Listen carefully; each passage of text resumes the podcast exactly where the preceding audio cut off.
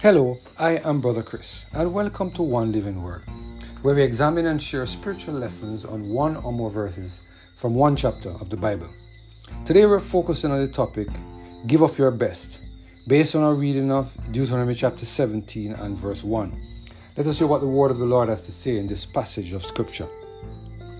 Thou shalt not sacrifice unto the Lord thy God any bullock, or sheep, or wearing his blemish or any evil favoredness, for this is an abomination unto the Lord thy God. There are some of us who think that because the Lord said the following, that this means we can bring any and any gift to the Lord. In Joel chapter 2, 13, the Lord said, And rend your heart and not your garments, and turn unto the Lord your God, for he is gracious and merciful, slow to anger, and of great kindness, and repenteth him of the evil. While this text makes it clear that we should focus on the rending of our heart, this does not mean that we can come before the Lord in any and any way. The Bible is very clear that God expects us to give of our best, and He also expects us to bring our best gifts to the altar.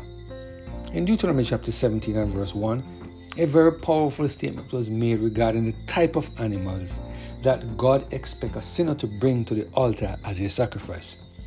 This is what the word of the Lord said Thou shalt not sacrifice unto the Lord thy God any bullock or sheep, wearing its blemish, or any evil favoredness, for this is an abomination unto the Lord thy God. Here we see the Lord saying that any animal that was brought before him as a sacrifice should be perfect. This animal should not have any blemishes or any deformity that would make the animal not worthy to be considered suitable for a sacrifice. Do you have any idea why God required that the animal that was brought for sacrifice must be perfect? Let us see if Matthew Henry can shed some light on the answer for this question in the commentary that he makes on this passage of Scripture. He says, and I quote, A law for preserving the honor of God's worship by providing that no creature that had any blemish should be offered in sacrifice to him. This caveat we have often met with.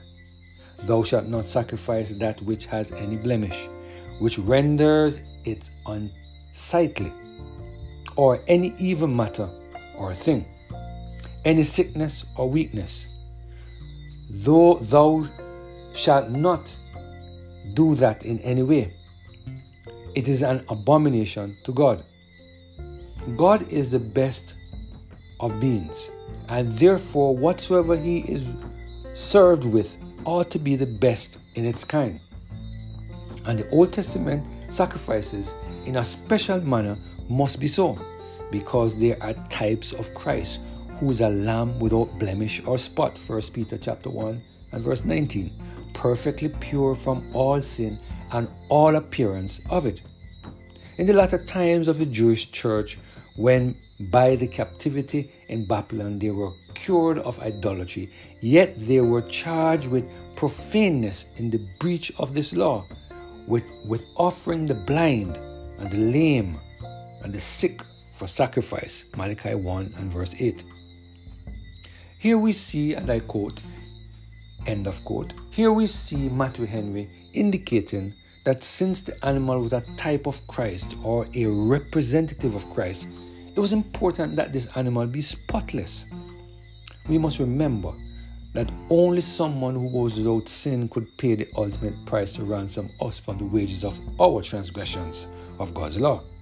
We must remember that only someone who was spotless and without sin could bridge the gap that existed between mankind and God after Adam and Eve sinned. It is very important for us to realize that the spotless Lamb of God is the only one who can pardon our transgression because his blood was the only thing that could pay the wages for our transgression. God wanted to make sure that the children of Israel understood the importance of making sure that they brought the best animal to the altar so that they could constantly be reminded that the spotless lamb is the only one that can cleanse us from unrighteousness. I pray that we will continue to ask the Holy Spirit to help us to give our best to the Master at all times. By doing so, we will constantly acknowledge that God requires our best at all times. Let us pray. Father, we thank you for the reminder that you want us to give of our best all the time. Father, help us through the power of the Holy Spirit to do exactly what you say, we pray. Through Jesus Christ our Lord. Amen. Have a blessed and Holy Spirit filled day.